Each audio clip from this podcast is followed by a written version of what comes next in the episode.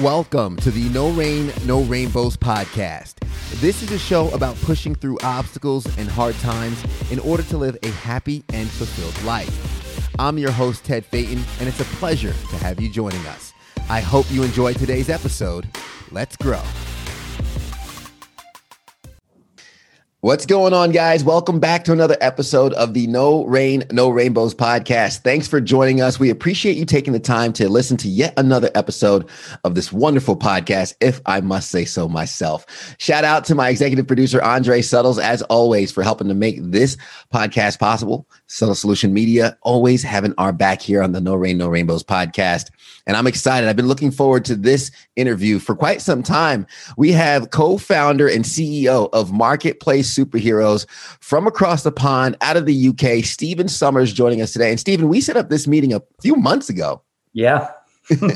I failed you miserably, Ted. I kept you waiting, but hopefully the wait will be worth it today. That's the goal. Yeah, I have no doubt. And you have not failed me at all. Patience is a virtue, and I'm a very patient man, as a lot of our listeners probably know. But for anyone who might not has not been introduced to your content on YouTube and some of the work that you do, I'd love to give you a, an opportunity to introduce yourself really quick before we jump into today's subject. Sure. Well, first of all, Ted, you have such a smooth voice. I kind of was a little bit hypnotized as you were doing my intro there. So I might well, forget what you. I'm talking about as we go forward today. We'll have to see. Yeah. Uh, but yes, uh, so my who am I? My name is Stephen Somers, as you mentioned, and I am the co-founder of Marketplace Superheroes. We teach people all over the world how to sell their own branded products globally on Amazon. And we've been doing that now. I've been selling on Amazon now for 11 years. We've been actually teaching Amazon for uh, almost uh, about six years now. But in that time that we built up Marketplace Superheroes, we have over 8,200 students now, uh, hundreds and hundreds of people who started from scratch and have built up their Amazon businesses. But the really cool thing that separates us, I think, from everybody else in this space and something we can talk a lot about today from a business perspective is we actually are not just a course anymore. We created a freight company about two and a half years ago now called Superhero Freight. Mm-hmm. Everything we do is superheroes. I make no apologies for that whatsoever. and uh, we actually are going to ship about 8 million units this year from China to the US. We have a big warehouse there in Houston. We've got a warehouse in the UK, in Northern Ireland. We've got a warehouse in Australia and in Canada as well that we control ourselves. And so that's really a big difference in this space that a lot of people maybe are just a course. But in order to be successful on Amazon, especially when you are private labeling, selling your own branded stuff, you really need like a logistics network and partners and stuff like that. And so that's what we've been building. And our community is great because people stick with us for the long term and the more successful that they are with our education, the more they ship. Therefore, the more we like move on together and build a pretty cool partnership. So that's pretty much what who we are. Yeah, that's amazing. And, and my mind starts running wild with the whole freight company thing. And you talk about logistics. And when you're shipping products across the ocean, the last thing you need is a shipping container full of your products being on the bottom of the Atlantic Ocean. So it's great that you're starting to hold on to those logistics. And it's amazing because I what I love doing in this podcast is kind of taking us back a little bit because sure. after the guest introduces themselves, a lot of times the audience is going to say, okay, wow, that's amazing. But understanding the bridge of the gap from where you are now to where it all yeah. started can yeah. really help build that roadmap for folks. So I'd love to hear about maybe the Stephen we don't get to see sure. in the courses or the Stephen that we haven't been able to meet. What sure. happened? Maybe uh, you mentioned 11 years in the space before yeah. you kind of started selling. What was Stephen like back then, and how did the inception of the business come in come into play? Sure, yeah. Well, you know, I wanted to be a rock star back in the day, right? And uh, so I didn't do that. You might have guessed, but I'm, I'm over it now. But as when I was in my teens, I wanted to be a rock star. I wanted to play in bands, so I was playing music. And I didn't really know anything other than that that I wanted to do with my life. It was all about music for me. And when I was about 19, I left my hometown uh, called Wexford in Ireland and uh, I moved up to Dublin, which is the, the capital city. And basically, I pursued music for a number of years and I was working as a data processor, which is the most boring job in the world, by the way, for anybody who doesn't know that. Uh, while I was doing that, it was really just a way to pay my way through playing music. And so my parents were like, well, look, you can't just play music. You have to get something to, you know, fall back on. A lot of our parents told us mm-hmm. that, right? And they love me, love, and they want to take care of me. I get all that. So I said, well, look, I'll study business because I don't really know what else I want to do. So I did three years of business. I actually got student of the year in my second year, which was pretty cool. I never finished my degree because by the time I got to the end of my third year, I'd been in the band for a few years, and at that time the band had broken up. So I was in my kind of early twenties, very early twenties, and I was like, I don't want to continue with college, but I want to get into business. So I did what a lot of us did, probably yourself included, Ted. At some point in your life, Googled how to make money online. And for anybody who's ever Googled that, you will know you get a lot of weird stuff. You get some mm-hmm. stuff that's okay, you get a lot of stuff that's, face it, pretty scammy. And so I just had this opinion that everything on the internet's a complete scam. It's all nonsense and all of that. And I said, well, what's a business then that isn't nonsense and is real and is something I can feel good about? And for me, just selling physical products on Amazon made a lot of sense to me because it was a great business to be in. I could learn how you know profit margins work and how uh, fulfillment works and all this kind of stuff. And also, I could feel good about it. You know, it wasn't some opportunity that I had to tell my friends about who were all going to fall out with me or my parents or whatever.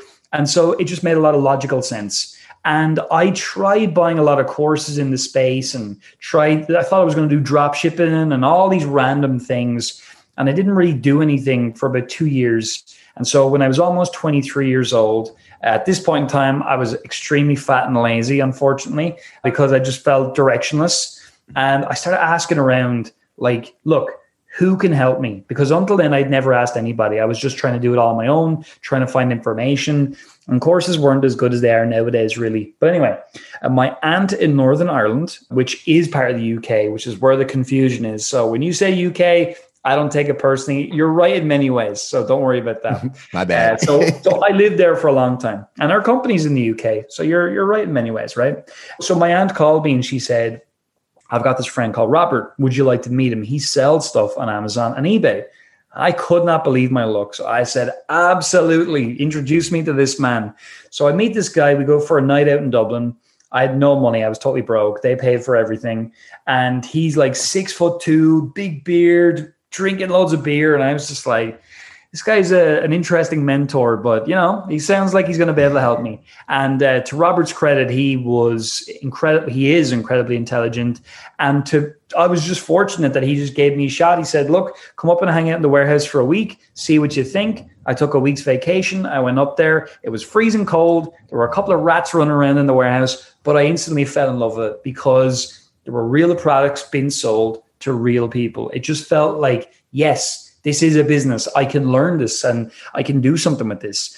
So I quit my job. I moved in with my aunt into her spare room and I started working in the warehouse. I worked there for nine months. Uh, I didn't get paid anything. I worked for free. But during that time, I started selling some of Robert's products that were like secondhand or whatever on eBay and started teaching myself about HTML and CSS so I could make nicer listings on eBay, teaching myself some copywriting, all that jazz. And I just started getting better and better at all of that because I had tried to sell a product on Amazon bef- just before I met Robert, and I got my money back, but I wasn't very successful, and that's what really pushed me to find a mentor.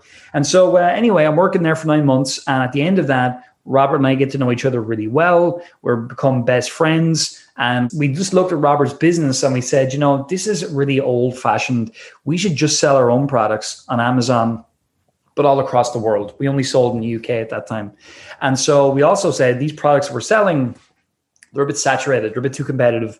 Let's just sell all different kinds of products and so we did that. We worked just the two of us. We got rid of the two warehouses he had at the time. He had staff. We got rid of everybody. And we went all in on Amazon in multiple countries. And it took us about 18 months to build the business back up from scratch. But we did. I got it to doing best part of $2 million in revenue a year at about a 30% net profit margin, which was nice. Yeah. And, uh, you know, we started traveling, going to Disney with our families and all this. And it was, it was a nice rhythm of life.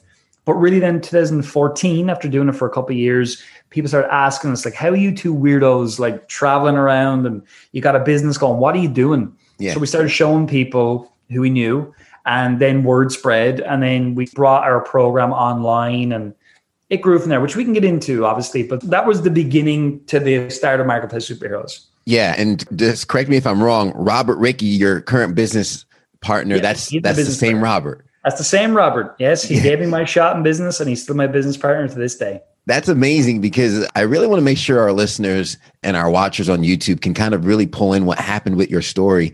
Because mm-hmm. I wrote down at one point, you looked at how do I make money online? I think a lot of us have looked at that.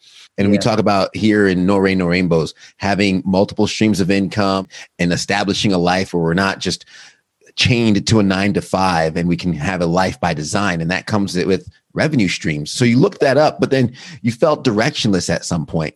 And it wasn't until finding a mentor, someone to kind of take you along the way that was helpful. But the main thing that you said that I really touched on was when you you started working for free. Mm-hmm. So many people they say, "Hey, I know my value. No one's paying me my value." But you haven't done anything yet. but you, very limited value. Exactly. Yes. It's like, yes, eh, listen, you are valuable. Anyone that's listening, there's a lot of value within you, but you have sure. to water it and grow it and you have to produce it into the plant. Just like a, yeah. a seed has the plant within it, but it's not a yeah. seed yet. You don't get the fruit until it's watered. So you yeah. went through that whole process and you've watered it and you're finding success. 2014, other people say, hey, spread the love. How do you do this? My question in this whole journey is where does yeah. the fear set in? Where does the reality of I just left a job, I'm working for free, how do I make money if this doesn't pan out? Like yeah. Where did the fear come from? Yeah, I was fortunate in some ways because I was 23. I'm almost 34 now, and uh, I didn't like I, I, lived with my aunt, right? And so I didn't have like rent or anything. She was very good to me in that way. So I was fortunate in some ways. However, and my aunt was fantastic in this whole time, but you know she didn't want a dude who was 23 living with her forever, right? So after about nine months, she kind of said it would be cool if you could if you could move, uh, that would be great, which I totally appreciated. So that was the moment where I had a bit, a good bit of fear because we were not making very much money then because we were just beginning to rebuild things, Robert and I. And so I remember back then, like we were selling kind of stuff second, we were selling some of the secondhand stuff still, some of the old wholesale products that we still had in stock. We bought some stuff at wholesale to kind of tide us over and get us moving from the UK and uh, it was tough. Like, I mean, I remember back then I was making maybe dollars, maybe like nine hundred to thousand dollars a month uh, okay, to wow. cover everything. On my rent was over five hundred dollars. You know, back mm-hmm. then to rent an apartment at the time, and I was lucky we were living in a small town where it wasn't that expensive to do that. So you know, we didn't have very much money because we put everything we had into the company and kept rolling everything back in again. And there was definitely a lot of nights where I was kind of lying in bed going you know, like when is this going to end? Or when am I going to be, when do I have to go back? And everybody in the job that told me, oh, you're crazy to leave are going to like look at me and be like, yeah, see, we told you so. So it was definitely a lot of nights like that. But like everything, I think I learned back then, which was really helpful to me, it was from uh, Dale Carnegie. And in his book, um, Stop Worrying and Start Living, he says in the first chapter, you've got to live in day tight compartments. In other words, like don't be thinking too far ahead. Don't think about the past. Live in day, today. Uh, take care of today, and tomorrow will take care of itself. And so, for a lot of that time, as we were transitioning and rebuilding, I was just living day by day, and it really helped because you can control today, and that's big. Whereas what we do, where we feel fear, a lot of times is we are simulating the future and we're not always very good at simulating the future we're simulating the future based upon our current bias or whatever we're thinking right now so that is uh, that was very helpful to me still is to this day by the way and a lot of people listening i'm sure you maybe have simulated the future when you're panicking or something like that and you get yourself into a really bad situation so that was helpful then. But yeah, there was a lot of those times, but we just worked through it and day by day, brick by brick, we rebuilt things. Yeah, it's amazing hearing that because great things don't happen in great increments. They happen in the small, little added up increments after a right. consistent period of time, which your story is a testament to that. And mm-hmm. as you start getting that success, you start teaching students. And just for some value for some folks listening, because we've spoken about e commerce, drop shipping, we've spoken about Amazon FBA, private labeling, and things like that being someone who teaches a lot of people how to start their own business and sell on Amazon globally, yeah. what have you noticed as one of maybe the biggest obstacles that gets in some people's way from really kind of getting into their personal success? Yeah, there's a few main obstacles. I suppose there's like what people believe, and also, well, it's all beliefs really. Like, I mean, so a lot of people believe, oh, it's going to be hard or Amazon saturated or something like that. These are usually the things thrown around, but like you can literally knock out the Amazon is saturated thing in like two seconds. And all you got to do is go to statista.com and look at the growth of sales on the Amazon platform over the last number of years. Like whenever we started teaching in 2000, 2015 was when we really like kicked off property. We were just starting in 2014. You know, in 2015, I believe the revenue of Amazon was about 106 billion. And 2020, because obviously 2021 is not finished yet, uh, 2020 the revenue was 380 billion, I believe. So like it's it's four times the size in the time that we started teaching it. But yet, when you look at the growth, the growth is still this big, steep incline. So if it's saturated, it wouldn't have an incline. It would just kind of like not, like go really slow or flatline or whatever. So saturation thing is just uh, crazy. Uh, so that was that'd be one of the things. Then on from there, it'll usually be around capital and investing money into a business, right? And I know this because when I started, I was like most other people.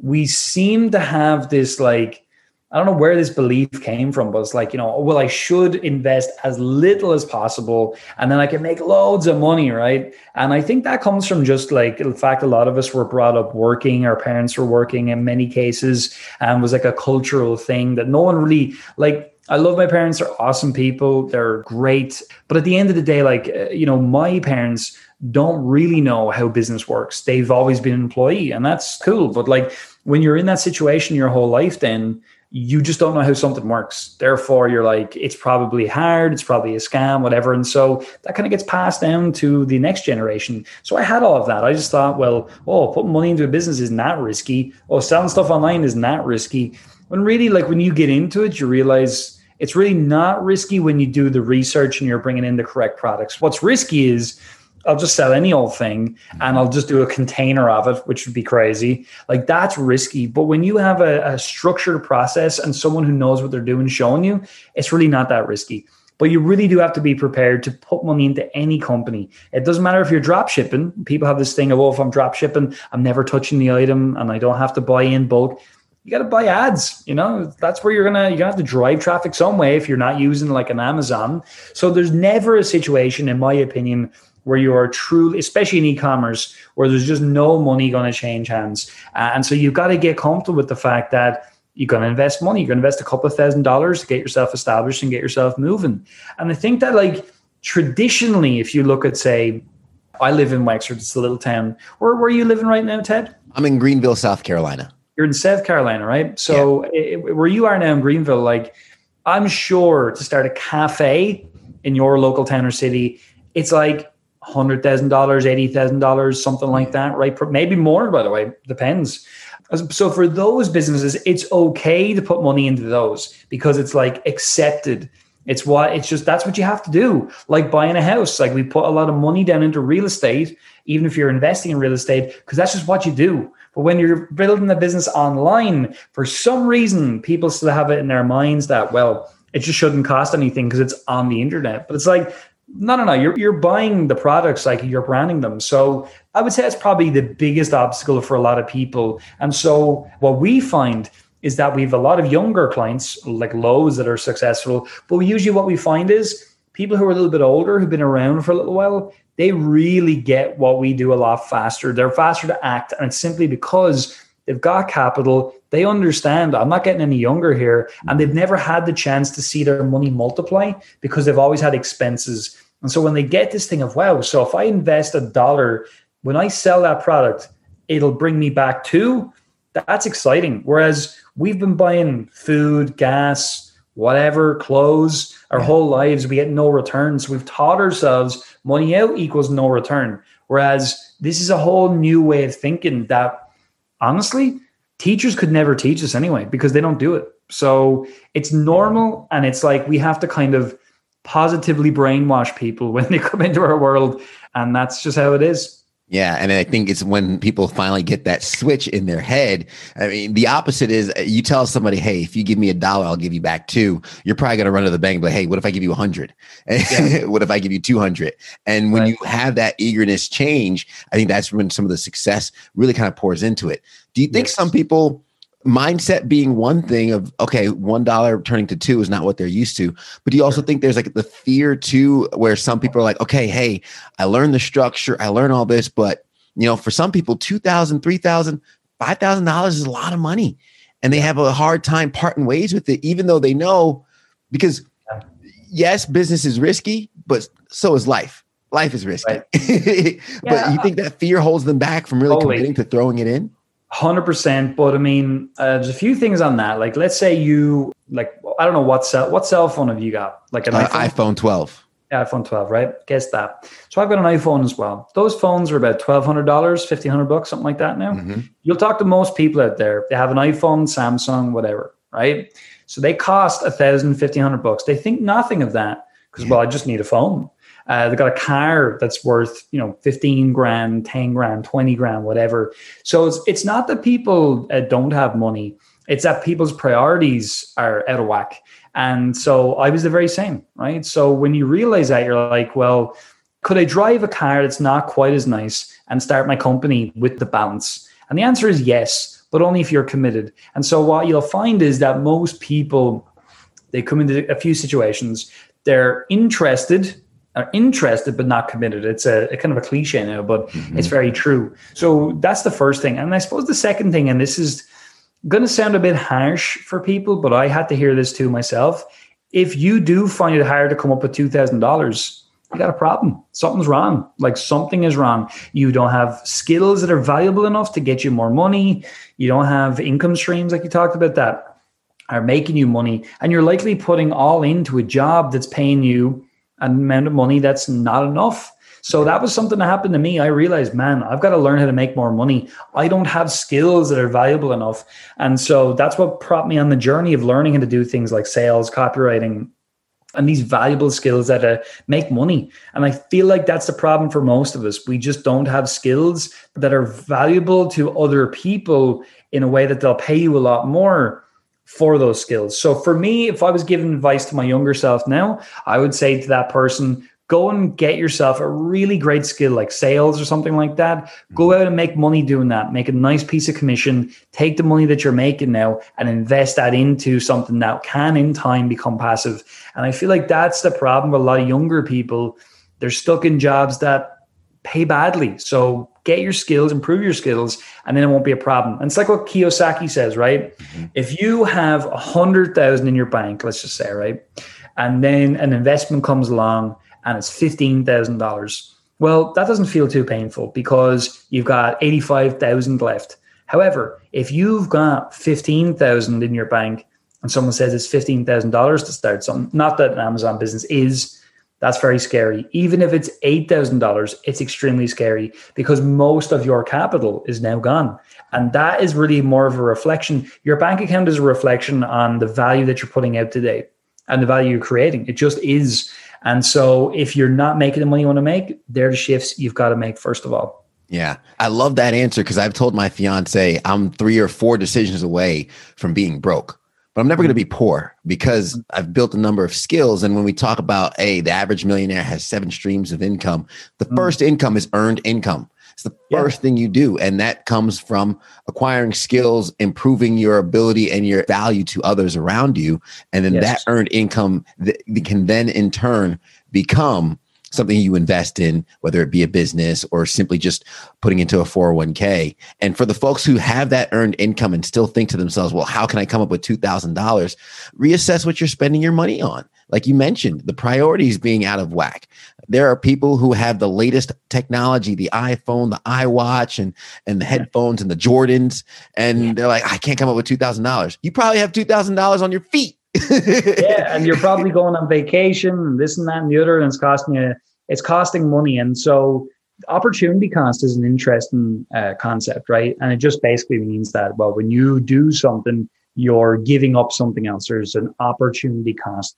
And so every time, like, if you're not making the money you want to make, and you are spending money on things that are not giving you return, you are in fact you're experiencing a massive opportunity cost. And I think as well it's tricky because what the internet puts out then, and we're in the kind of an interesting time when you're interviewing me now, where, you know, yesterday, uh, I've been very up to date, and I don't know when this is going to go out, but yesterday at the time talking today, we had a bit of a crypto crash, right? And a lot of people were panicking about the crypto crash. But anyway, we're not going to get into much into that, but that's an orchestrated crash for people and they're going to all get back in. It's going to move back up again, blah, blah, blah.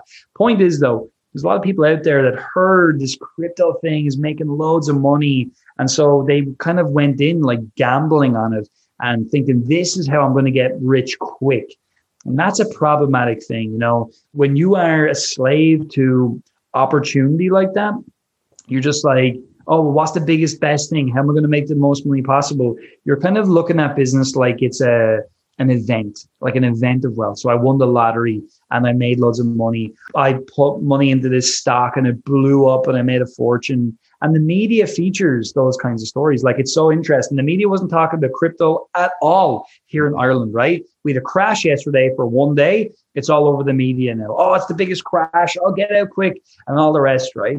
And so uh, it's the same on the other side maybe you watch Shark Tank, something like that, see something, someone becoming really rich or on YouTube, Instagram, whatever. You're seeing all these people making all this money, which seems quick and big.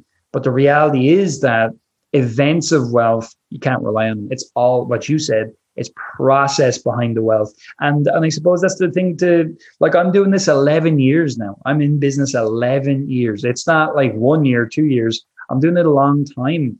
And over that 11 years, I've built up a lot of skills, just like you said, you're building up. And I've built up money and I've built up, you know, client bases and all these kinds of things.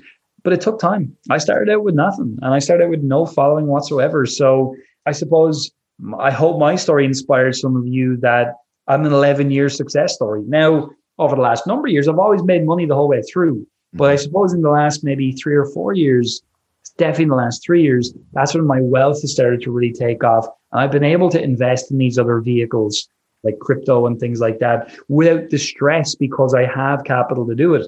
I mean, we could do a billion talks about all of those kinds of things, you know, the best way to use money and all that. But what I'm really just trying to drill into everybody listening today is, you know, when you see all these outliers that made money really fast doing this one thing, it's only ever going to be a tiny number of people. And if you really look at the story, there's always a story behind it.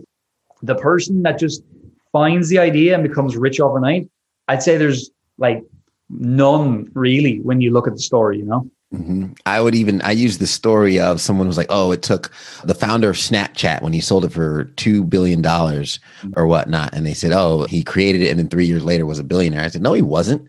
He didn't make it in two years. Yeah. He worked for, in tech firm. He spent yeah. years, almost I think a decade, in the realm before he created this exactly. idea that made him $2 billion. And you're so right, where a lot of folks live in an instant gratification type world, or I call it the microwave world, where you don't wait till the buzzer goes off. It's like one and you yeah. pull it out before the popcorn's done.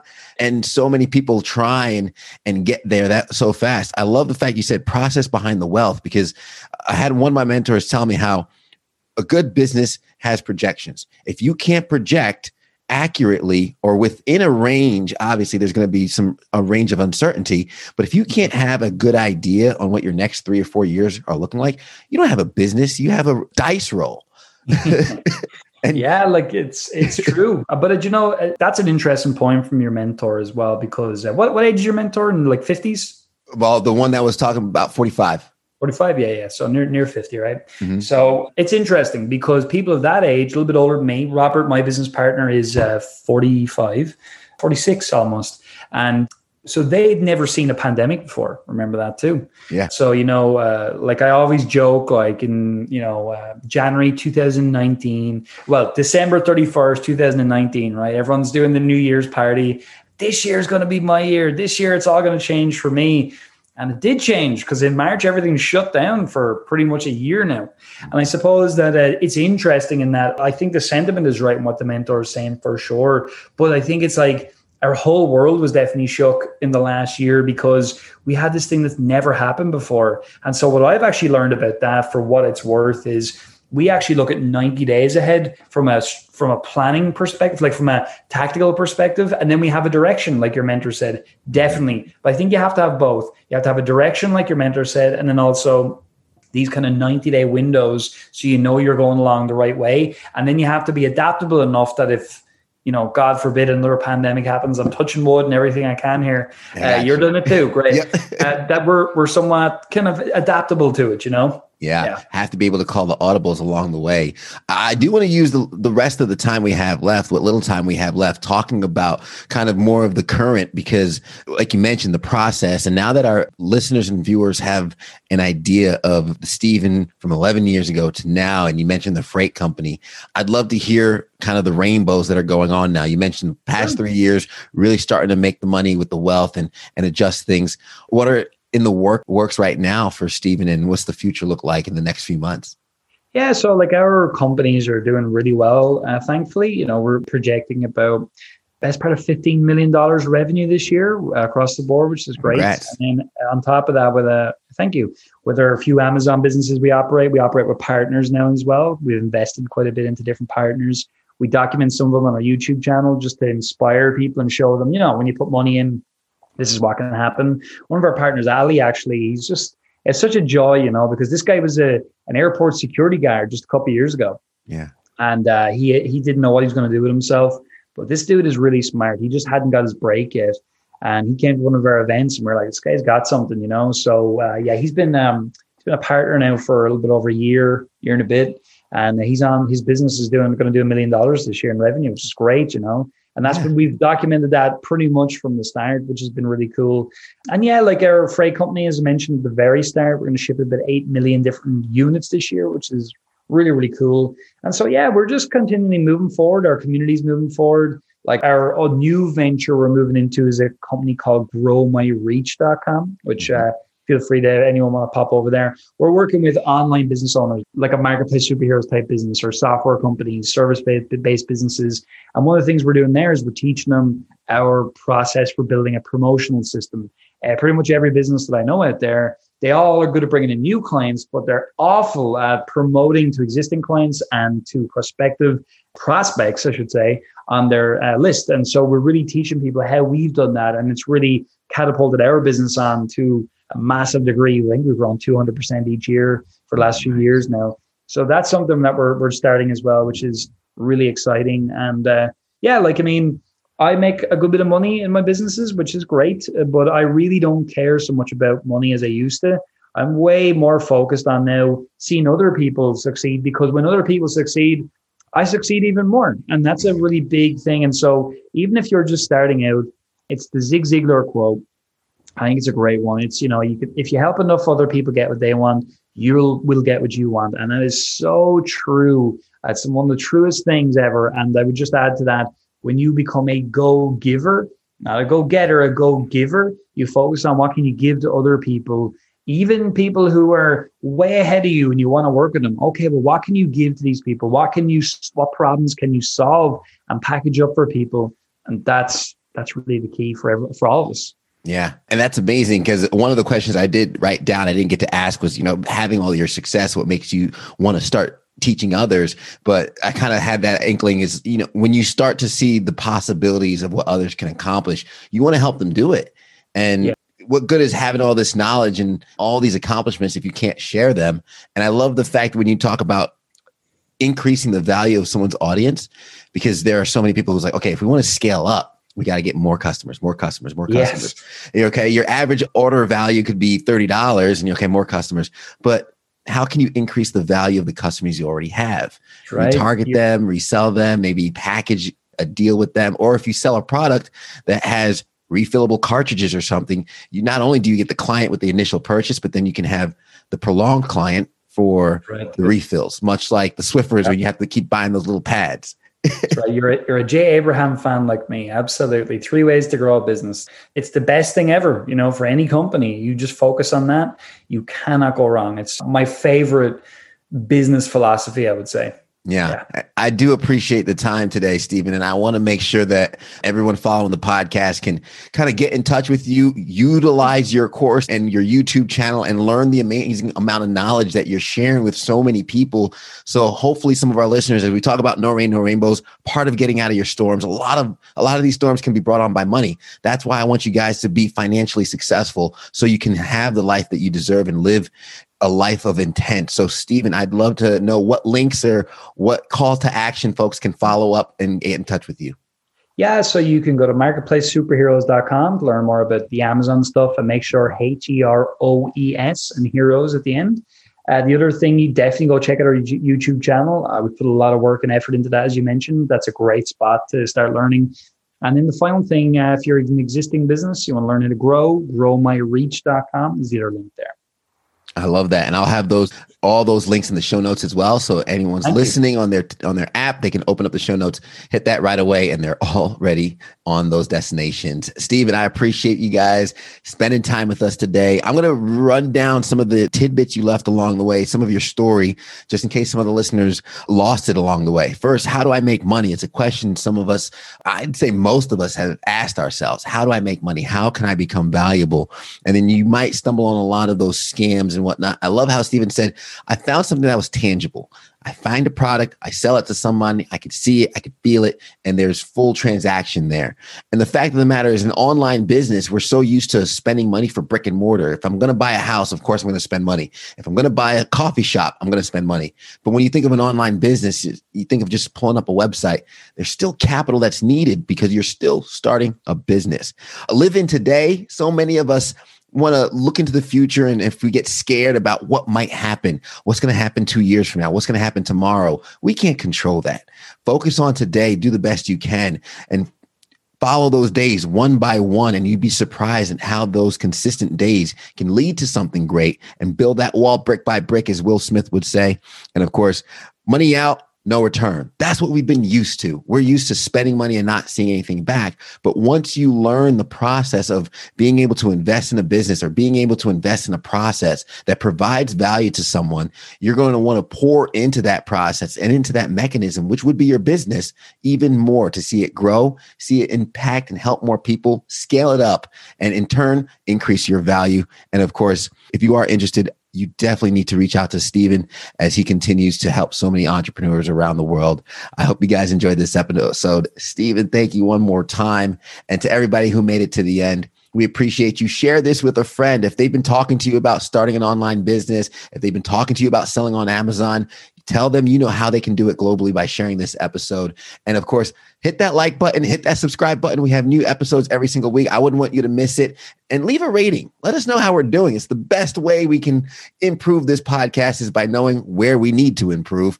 And if you love it so much, you want to support monetarily, join our Patreon page for as little as $1 a month. You can get some extra audio, extra content, and extra value from guests like Stephen and many others. As we always say at the end of the episode, guys, everybody wants the sunshine, but they don't want the rain, but you can't get the pleasure without a little pain. Let's grow.